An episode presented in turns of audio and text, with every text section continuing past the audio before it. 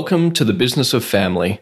I'm your host, Mike Boyd, and this is my look into the world of multi generational wealth creation, family enterprise, stewardship, family office investing, and the curation of a legacy. On the podcast, I interview members of some of the world's most interesting families to hear how they pass knowledge, resources, values, and wealth to the next generation. I hope you'll enjoy sharing this learning journey with me and would greatly appreciate any feedback, resources, or referrals you have to offer. To sign up to my weekly Business of Family newsletter, go to newsletter.mikeboyd.com.au. Richard and Linda Eyre may be the most prominent and popular writers and speakers in the world on the topics of family and parenting. Among their 50 incredible books is Teaching Your Children Values, the first parenting book in over 50 years to hit number one on the New York Times bestseller list. The Eyres work is based on the real life experience of raising nine children, founding and running three businesses, and trying to keep up with high level involvement in politics, church, music, and sports. It's an honor to have Richard with us today. Richard, thank you so much for making the time to join us. My pleasure, Mike. I'm glad to be with you. I'd love to start with your backstory, experience, and how you came to dedicate a life's work to healthy families and parenting, please. Well, that's a that's a, t- a tough question, but a good one. I started out as a kind of a typical Harvard MBA management consultant, and uh, you know, I, I was having a good time. I thought I was enjoying myself, and then we came to a juncture in our life where our church actually asked me to run the affairs of the church in England for three years as a essentially as a volunteer. I mean, they knew that I'd done well and they needed someone to run their operation there. So we lived in London three years. And during that time, I just had more opportunity to think and ponder, and so did my wife, Linda. And when we were done with our service there, we just had very little interest in coming back and helping X company or Y company sell more widgets or whatever. I mean, we just, we felt like there needed to be some deeper meaning. And we, at that point in time, had five children and were struggling with some of them. And we're particularly annoyed is probably not too strong a word with some of the parenting books we were reading because they were all behavioral scientists and the universe of experience was sort of other people's troubled kids. And, and we're like where's a book on on just raising a cohesive positive family? And i began to look at families as a management challenge. And we ended up writing a couple of books where we were using the term parenting by objective and it was almost like approaching the family as a management challenge, which it is. I mean, everyone would agree that managing kids in, in a family is a challenge, but turned out there weren't really any other books that took that approach. And one thing led to another. We hit a lucky streak in that uh, Oprah read the book and loved it and brought us back. And we were, we did a full hour with Oprah on her show. And that was back in the day when her live show reached 24 million Americans. And suddenly we had a New York Times number one bestseller. And so we were faced with a choice, which was to continue to write kind of as a sidelight or to sell our management consulting company and become full time writers and, and authors. And frankly, it was an easy choice because I was a little bored with the the business world at the time. And so we did. And that, that's what led us to this. And then the two merged again because we began getting a lot of speaking invitations. And the ones we loved most, frankly, were the ones where we were speaking to corporate groups or associations or young entrepreneurs or YPO or whatever. And, and we just found that there was tremendous resonance with the idea of you know, raising healthy kids and looking at it as a management opportunity, a management challenge. So that's the short thumbnail version of how we ended up where we are. It wasn't planned. I, like so many people I'm sure you talk to, I'd like to say, oh, I planned it all out. It was all part of some great strategy, but one thing led to another.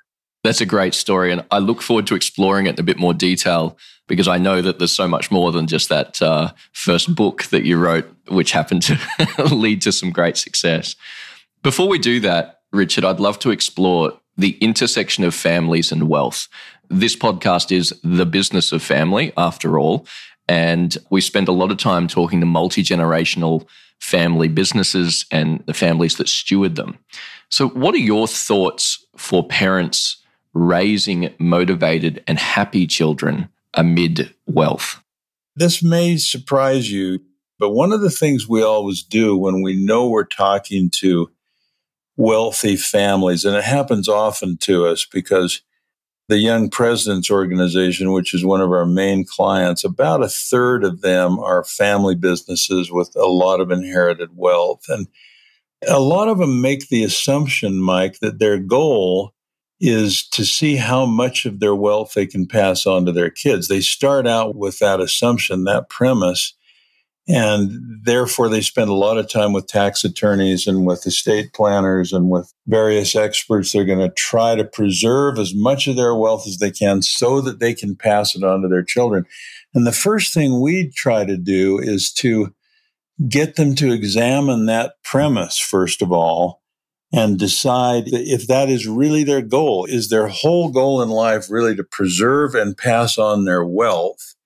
Because if they get caught up in that and forget the far more important objective, which is teaching kids to be responsible and motivated and to have the wherewithal to handle that wealth or other wealth that they may obtain in life, they're making a big mistake. And I don't have to remind you of how many families there are. We run into so many of them who have literally destroyed their kids by passing wealth on to them without the proper preparation. I mean, there's nothing worse than the, you know, the third and fourth generation, how that happens in families so frequently. So uh, our goal is to help parents raise responsible, motivated kids. And, and that is a tricky thing to do in a household of affluence because you can't lie to the kids. The kids know that you're wealthy. The kids know that they probably will not have to work very hard to get some of that wealth. And so the challenge to parents is to create an environment where there's no entitlement. And uh, it's a very, very hard thing to do. And I hope we get into some of the techniques we've found that actually work in, in bringing that about. Absolutely. What role do family meetings, family constitutions, mission and vision statements play in trying to shape strong family values and bonds? Are you a believer in this sort of formal documentation and, and structure in a family environment? Yeah, absolutely. Let me pick up on that last question a little as I move into this current question. Sometimes for shock value, we share with really high net worth individuals our own approach not necessarily that we want them to replicate it, but we want to shock them into thinking that there are some other alternatives. We have been very open with our children about our will. Our children don't inherit anything. And we have told them from the very day one that we're going to do everything we can to give them a great education, to give them a great start in life, and that we don't want to burden them with the potential entitlement of some golden egg that they're going to get at some future time. And in fact, it's actually guided. We sometimes share this. We say, you know, we've all seen this horror nightmare of kids sitting around a table in the attorney's office. The parents have passed on, and now there they are fighting over the assets, looking for loopholes in the will, trying to get their fair share, and so on. And we say, we have a different vision we want our kids sitting around that same table. But as the board of a foundation, actually a public charity in our case, where their job is to give away that wealth to worthy causes around the world, to become the stewards of that family wealth and to give it away. Because we believe that each of our children are going to do fine on their own. We're not passing on anything to them in a will. The caveat to that is we have a family compound at a beautiful lake in Idaho, which they've always owned. It's always been in the family trust. It's always been theirs. So they don't need to inherit anything, but that's their wealth. That's their, that's our ongoing gift to them. But as far as the business and the wealth connected with the business, we, we're not giving them anything. We're making them the directors of how to give away that wealth. Now, again, let me back up and say, we're not talking to people advocating that they never give their kids anything. We're just suggesting that you really need to think this through. And there is an extreme position where you don't leave them anything. And in some families, that would be the best thing to do. And then if they say to us, well, thanks a lot for that idea, but we want to give them all we can, then we're back to the point that you're, you're questioning me on now and that I'm anxious to comment on, which is how do you and of course, it applies in any case, whether you've got a lot of wealth or none. The goal is the same. It's to raise a child who's motivated and who's responsible and who has incentive. And we think, uh, you say constitutions and family organizations and so on. We're so big on that. We, we try to teach people how to have a family mission statement, how to have a family constitution, how to have family rituals and traditions that are strongly value oriented and that teach principles. And even maybe more important, Mike, we try to teach families to have a family economy. This is particularly relevant with small children who, uh, not really small, you know, we did a book long ago called Teaching Children Joy, the premise of which is when you've got preschoolers, forget the responsibility angle. Have fun with them. Teach them joy. Teach them to love the world and love themselves and love other people. But when they get to be elementary age, when they start in first and second grade, the emphasis needs to shift to teaching responsibility. And the first thing parents have to do is to get rid of the empowering sort of entitlement oriented notion of allowances where here's some money. We're going to give you this much money every week. You're, you're eight years old. Here's your money. And with the idea that that'll somehow they'll learn how to save and how to spend and how to budget. The problem being that when, when you're given money as a child, you don't perceive real ownership. So we have this whole thing called the family economy that we teach where essentially you set up a family bank and it, it's a big chest. If it's more impressive, the better. It's got a big lock on it. It's got money in it. And the kids have responsibilities each week that they do and that they keep track of themselves. Lots of methods for that. Some families use a pegboard or a, a slip they fill out. Some actually put it in a slot in the family bank. And when Saturday comes with these little kids, it's not allowance day. That's an entitlement term. It's payday and how much they get for that week is directly proportionate to how many of their responsibilities around the household and so on they remembered to do. And then the family bank pays interest and they have a checkbook to take money out of the bank and, and a deposit slip to put money in and, and they get their interest and it's a fairly high interest and so on. And the idea is that little kids, seven, eight, nine year olds, can actually participate in a family economy, which is a genuine microcosm of the real world. It works like the real world does. It doesn't work like the bubble where a lot of us raise our kids where money is easy to get and all they have to do is ask for it and they never perceive ownership. And we've, we've kept a, a file with some of our most treasured letters from parents, high net worth individuals who have set up this kind of an economy and who are sharing their experiences of a child who has to buy all his own clothes now, buy his own toys, he has to buy his own phone and so on. He's doing it with money from this family bank and he perceives value. He perceives the, the importance of saving and budgeting. And it's quite remarkable how good young kids are at this once they understand what an economy really is. That's a fantastic story. I love the whole concept of the family economy and the family bank. And in fact, it was one of my notes I wanted to ask you about in researching some of these parenting tips that you have. Let's explore a couple more, Richard, if you don't mind. You have another one called uh, Family Traditions Calendar. Can you elaborate on that one for us, please? I think the way to look at that, Mike, is, and, and again, uh, this is a wonderful topic for high net worth families because they're so anxious to create a sense of belonging and collective responsibility. And when you think about it, the, the real goal is an institution that lasts, that endures, that stays cohesive and keeps people within it uh, bonded to each other. And uh, irrespective of what kind of an institution you're talking about, it could be a fraternity, it could be a school, it could be a country. Any institution that lasts will always have three things. It'll have some kind of a set of rules or laws or governing principles.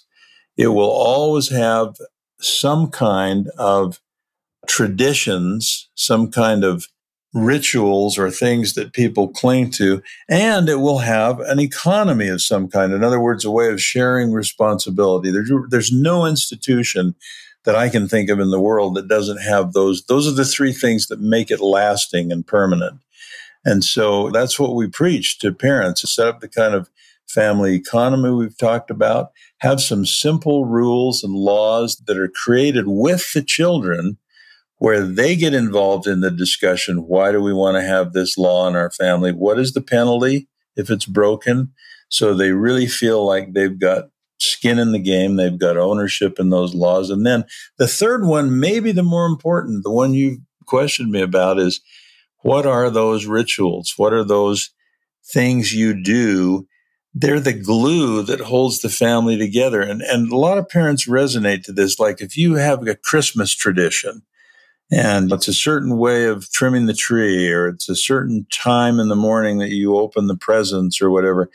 You, you see how kids love those because if you try to change them, it'll be that eight year old who'll say, no, no, no, we don't do it that way. We do it this way. They, they cling to that. There's a sort of a belonging and a, and a security that comes with traditions.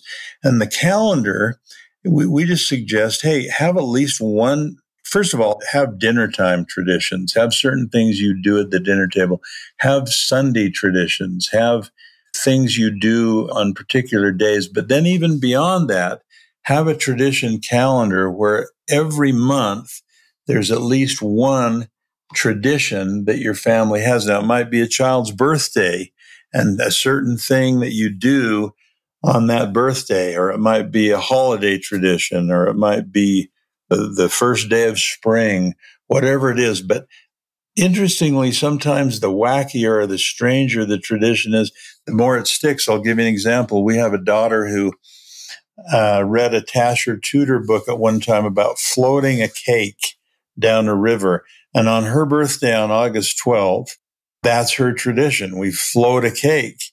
And we're usually at a, our lake place and we floated on the lake, but we we have floated her cake in a moat by a castle in England.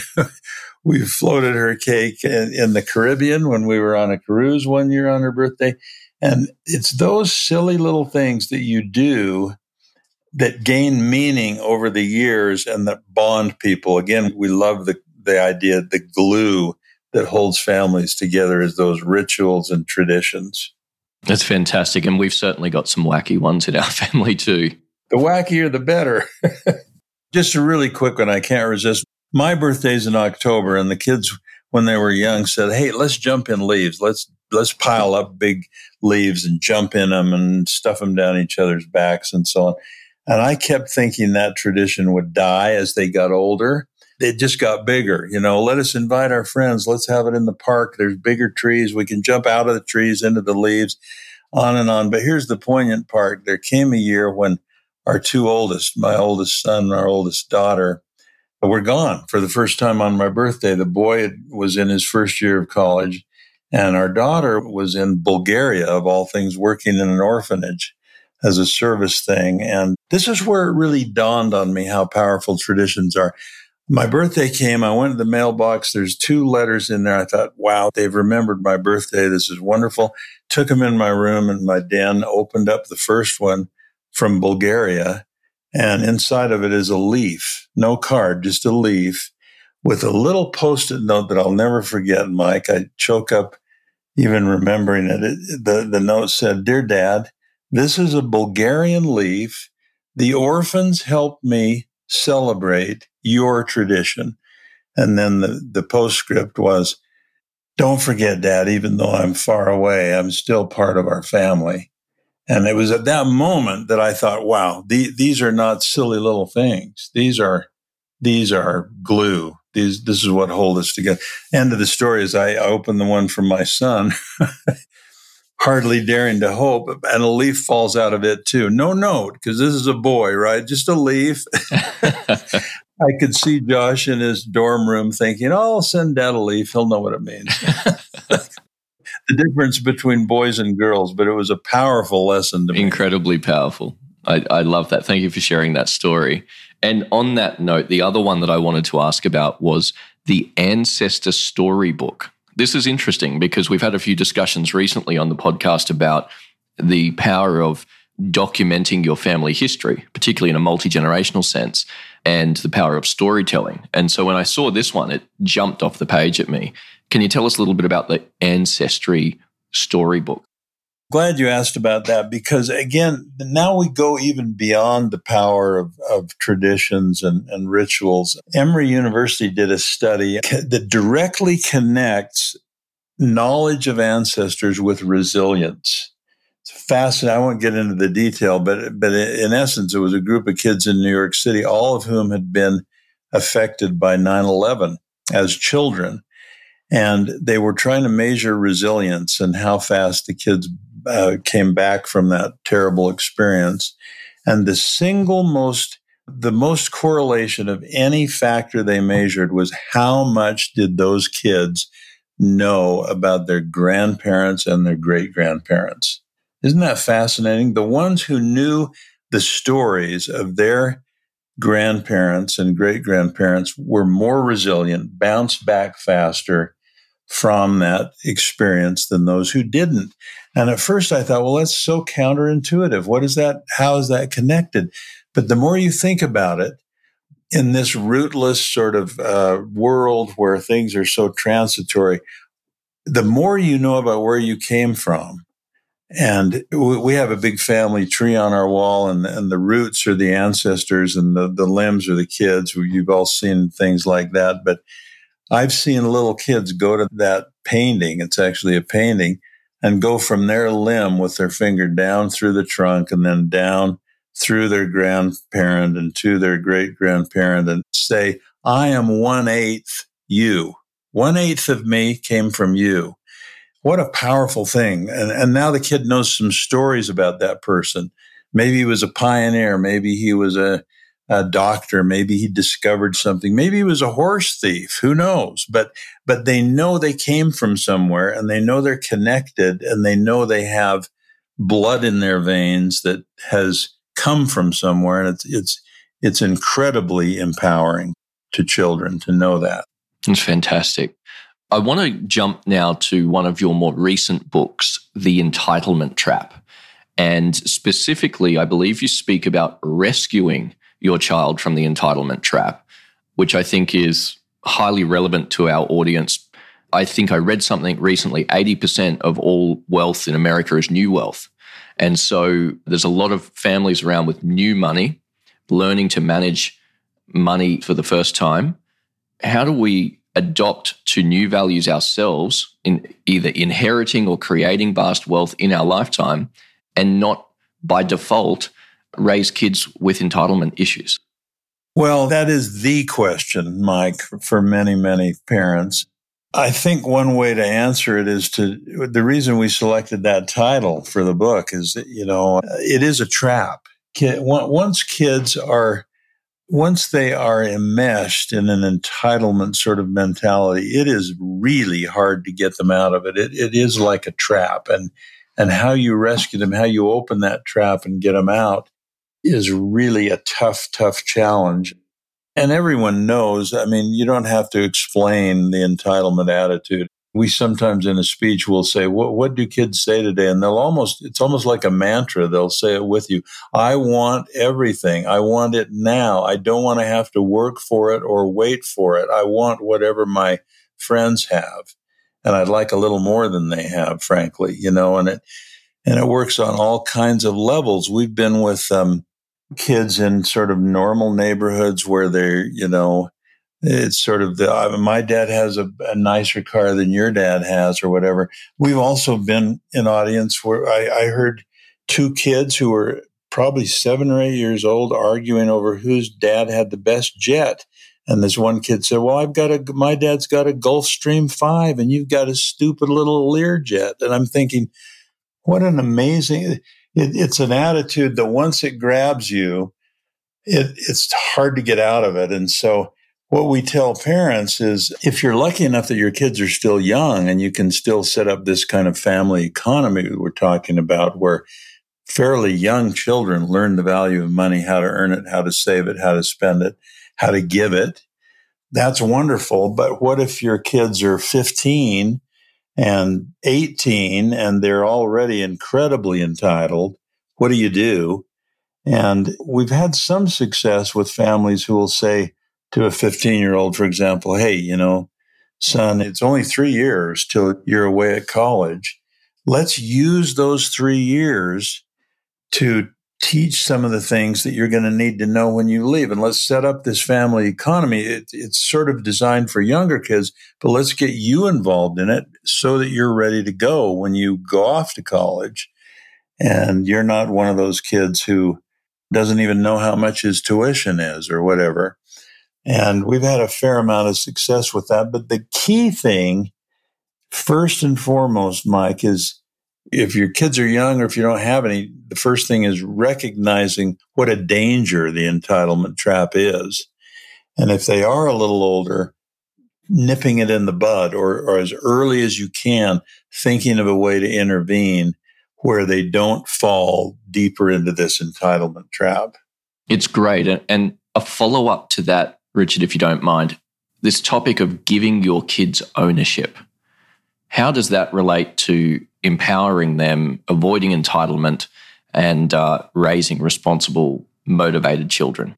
Well, you have to put an adjective on ownership. Um, earned ownership. The goal that what you want to do as a parent is to help your children experience earned ownership. In other words, if you say, here's $50, this is yours. It's a gift. So it's yours. You own this $50. That is not the same thing as creating a, a, an atmosphere where the child earns that $50 in some way, some task that he's been given or some part of the family. And there's automatic resistance to this idea in some families because they say, Oh, I couldn't, I couldn't pay my children to do things around the house. They should do things around the house because they're part of our family. Well, of course they should, but there's no reason you can't pick out three or four of those little things which are communal in some way. I mean, you're not going to pay a child to clean his own room or to, to, you know, to get out the door to school or the things he should do normally. But if you've got a backyard and you're going to hire someone to mow it, why can't it be one of your kids? Or if you've got a common area of the house or the property, uh, there's ways to do that so that kids feel like I earned that money. And there is a remarkable difference in how they perceive earned ownership from given ownership. But we got letters in this file I was speaking of, of, you know, my son, we finally started the family economy. He earned $40 this week. He went shopping. He bought a shirt. He hung it up. I can't believe it. It's the only time he's ever hung a shirt up in his life. Well, he perceived ownership. He earned the money he bought the shirt with it. Now he perceives ownership of the shirt, so he hangs it up. And then that concept of ownership, once it's established, begins to take hold, and you're in a position to teach ownership of your grades in school, ownership of your goals, ownership of your friendships, ownership of, you know, it's another name for responsibility, but it seems to take root in kids they can understand I worked for this, I earned it, I own it. Now I'm responsible for it. Fantastic story. One of the things that I'd love to touch on now your New York Times number one bestseller, Teaching Your Children Values.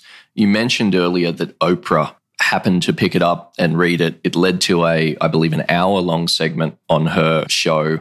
What did that sort of exposure do for you and your business? How did things change for you? How quickly?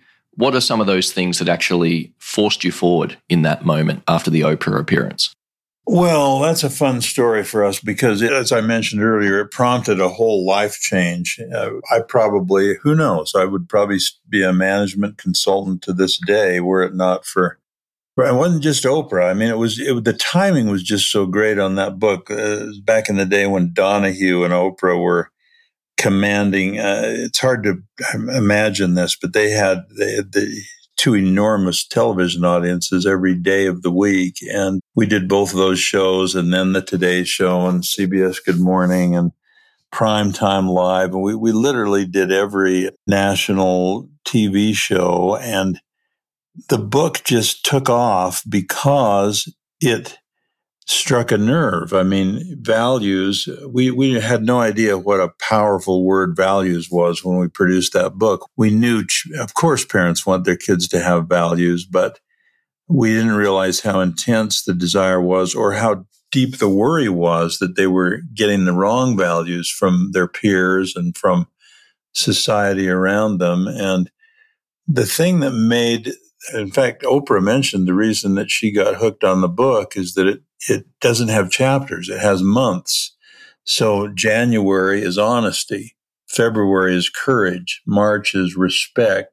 And it's the idea that if you as a parent have one single focus each month, you're going to, you're going to do well. If you're trying to teach multiple values or you multitask on that, you're, you're never going to do it. But just focus one whole month on honesty. Suddenly everything that happens is an object lesson. Was that honest? Well, what happened in that movie? Well, what happened with your friend the other night? And it just becomes a topic of conversation for the whole month.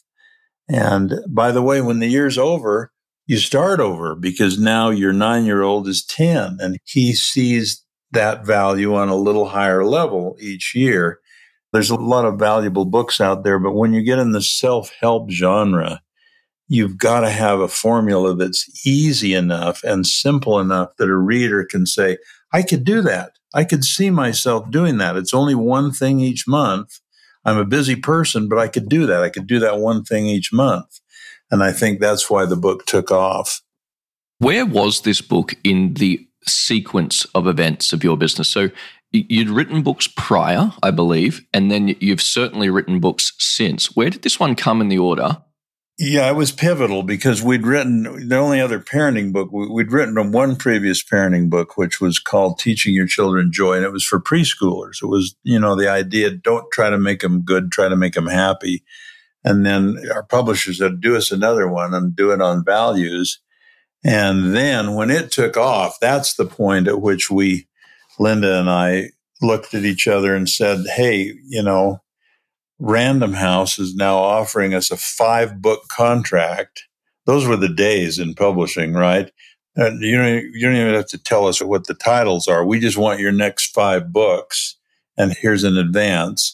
I mean, that's every writer's dream. We didn't even realize at the time how rare and fortunate that was, but that's what precipitated the decision of saying, well, if we're going to do that, we've got to change course here. We've got to literally commit ourselves to being full time writers and speakers and sell our company. So we did.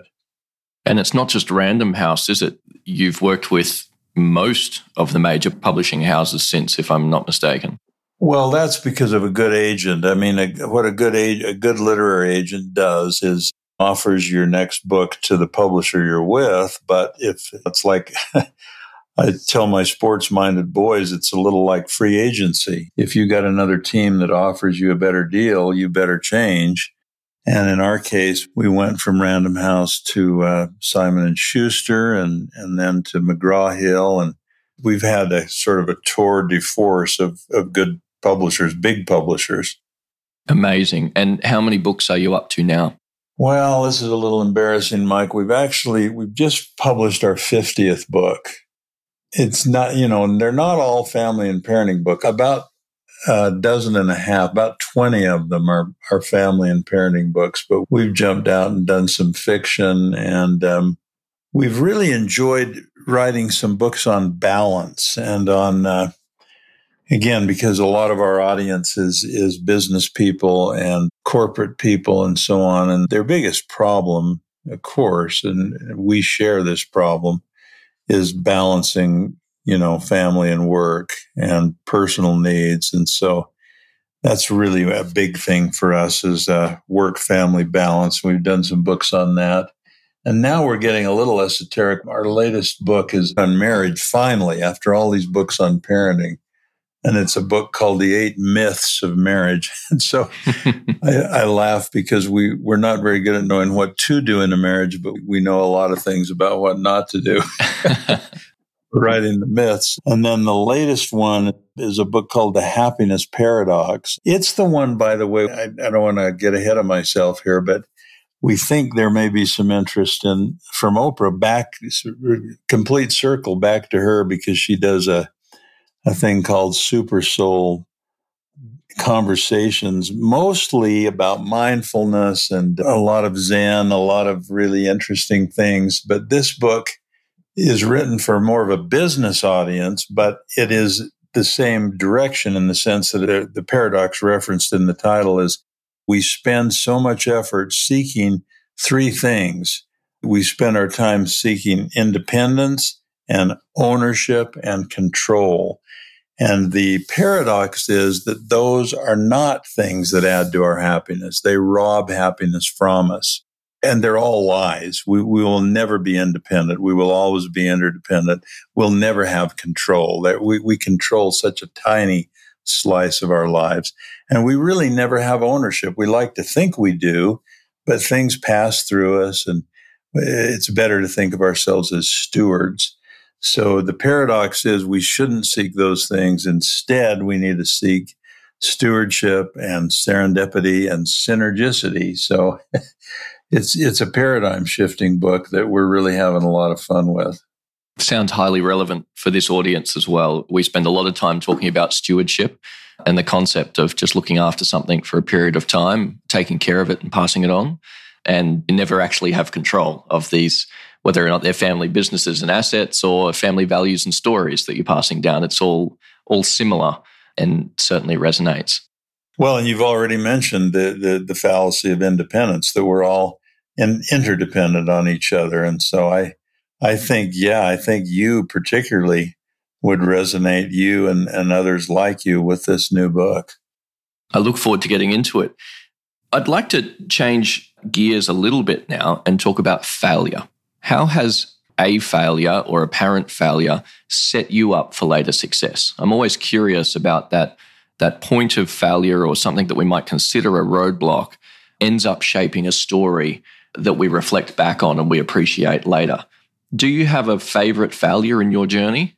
That's a great question. Everyone has one, and, and some people are more hesitant to talk about it than others. Mine's an, actually an easy one to talk about. I back in the day when we were doing management consulting, we we reached out a little from companies and began to do some political campaigns. Um, on the premise that really a political campaign is essentially a marketing challenge. You know, the product is the candidate and we, our little company was called Bailey Deardourff and Eyre. We were based in Washington and we, we did a lot of successful Senate and gubernatorial campaigns. And I began to get politics in my blood. And the time came when I had the opportunity to run for governor here in, in Utah, where our sort of second home always was, but we made it our first home. And I failed. I won the convention and I thought I was going to win the, the race, but I ended up getting outspent and beat by the other candidate. And I was, and it was the first sort of, it was the most public, the most public possible kind of a failure. You know, I mean, it's there on the front pages and you got rejected and, uh, You've spent a year of your life, a year and a half of campaigning, which is now out the door, out the window. There's no way to rationalize it. It's a failure. You know, you lost. and, but as luck would have it, and I'll bet a lot of the stories when you ask that question have this same thing. I mean, out of its beauty from ashes, right? It's rising up. And it was, it was on the heels of that defeat that we wrote this book, Teaching Children Values. And one year after losing the gubernatorial race, the book went to number one, the first family book in 50 years to get to number one on the New York Times list. And so one door closed, but another one opened almost immediately within a year. And so it made the failure a lot easier to handle. It's amazing and uh, set in motion a whole new body of work that you would deliver over a lifetime. It's incredible. Yeah, a whole new career, whole new direction, completely. Nothing could be more opposite in a way from politics. In fact, just to drive home the uh, one of the things I hated about politics is any speech you give, half the people roughly in the audience are loving it and the other half are hating it. It's divisive by nature, politics is. Whereas when you speak as an author, you're talking about ideas, right? You're now, you're talking about ideas, you're sharing them. There's a wonderful atmosphere around the sharing of ideas. And so, in many ways, it's the polar opposite of politics. Speaking of impact, one thing that really uh, stopped me in my tracks when I was reading up on a lot of your work, I came across on your website a short note that indicated that you were making available the vast majority of your books and this huge body of work for free online. Can you tell me what's that all about? And what's the desire for impact now that you've produced 50 books? Well, I'm going to try to be really candid about that one, Mike, because in essence, what happened in, and when I say my mind, I mean mine and Linda's, because many of our books are co authored. We came to a question or a fork in the road where one direction is continued wealth, continued income, continued royalties, or whatever.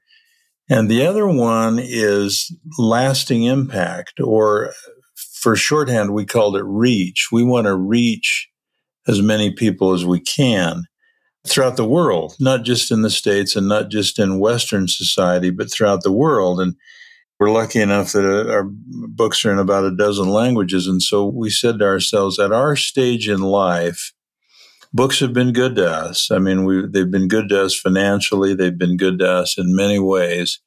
Where do we give something back? And I, I don't mean to make this sound too altruistic or too pure, but but that really was the question. And we decided, in essence, we would trade further income for reach. We wanted to get them to more people. And so it's an ongoing project. It's not easy to get control of copyrights when they're owned by big publishers. If the book is still selling even reasonably well, the, the publisher will hang on to their rights. But books have a way of slowing down. And in our case, it's not because the relevancy of the book has changed. I mean, these are timeless subjects. They're as relevant now as they were when they were written. But, you know, books come and go. And uh, so we just began as soon as we could, as soon as the copyright laws allowed us, we started taking our books, many of the earlier ones, and just putting them online. And we created a website called eyresfreebooks.com and just put them on there. And uh, we're up, I think we're up to about 31 of our 50 books are now free online. And our goal is to get them all on there free at some point. We want that to be our legacy uh, because otherwise books die. I mean, you can find bestsellers from 50 years ago. There's not a copy available today. They're gone. They've disappeared. And we don't want that to happen. We want ours for whoever wants them. We want them to be there as long as possible. And we want people to be able to say, here's a link.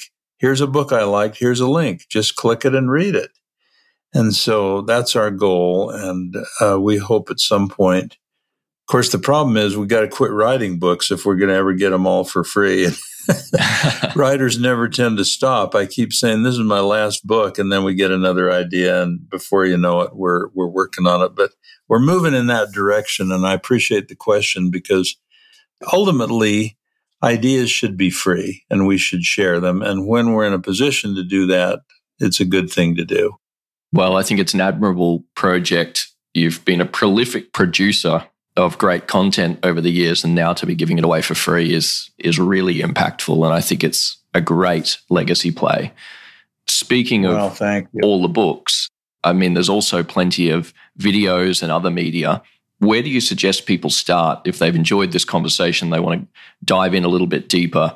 What's the best landing place for them to start exploring your work? Is it the Free Books website or is there another one?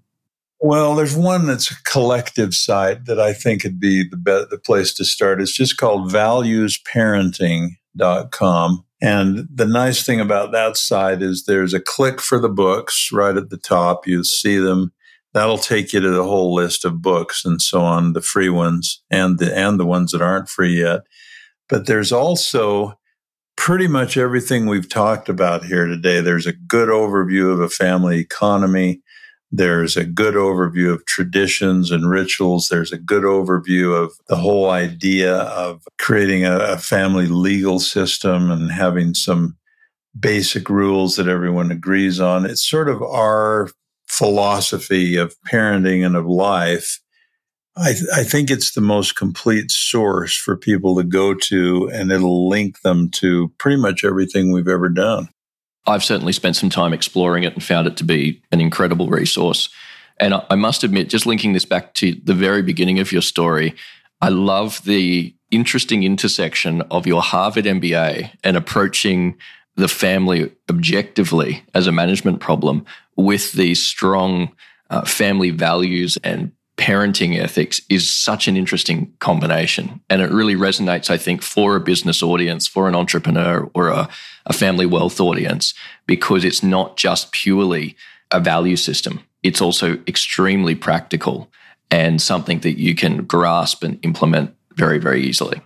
Well, I appreciate you saying that, Mike, because I think to those of us who have spent our lives in or around business, I think management by objective always resonates. People who are clear on what their goals are and where they're trying to get are the ones who succeed. And it's quite remarkable that that very basic sort of practical thinking has rarely penetrated areas of relationships and family. And it should, because there's really no difference. I mean, if you are clear on what the goals are that you have for your family, for your children, for your family institution, it doesn't guarantee success, but it certainly allows you to measure your success and how well you're doing.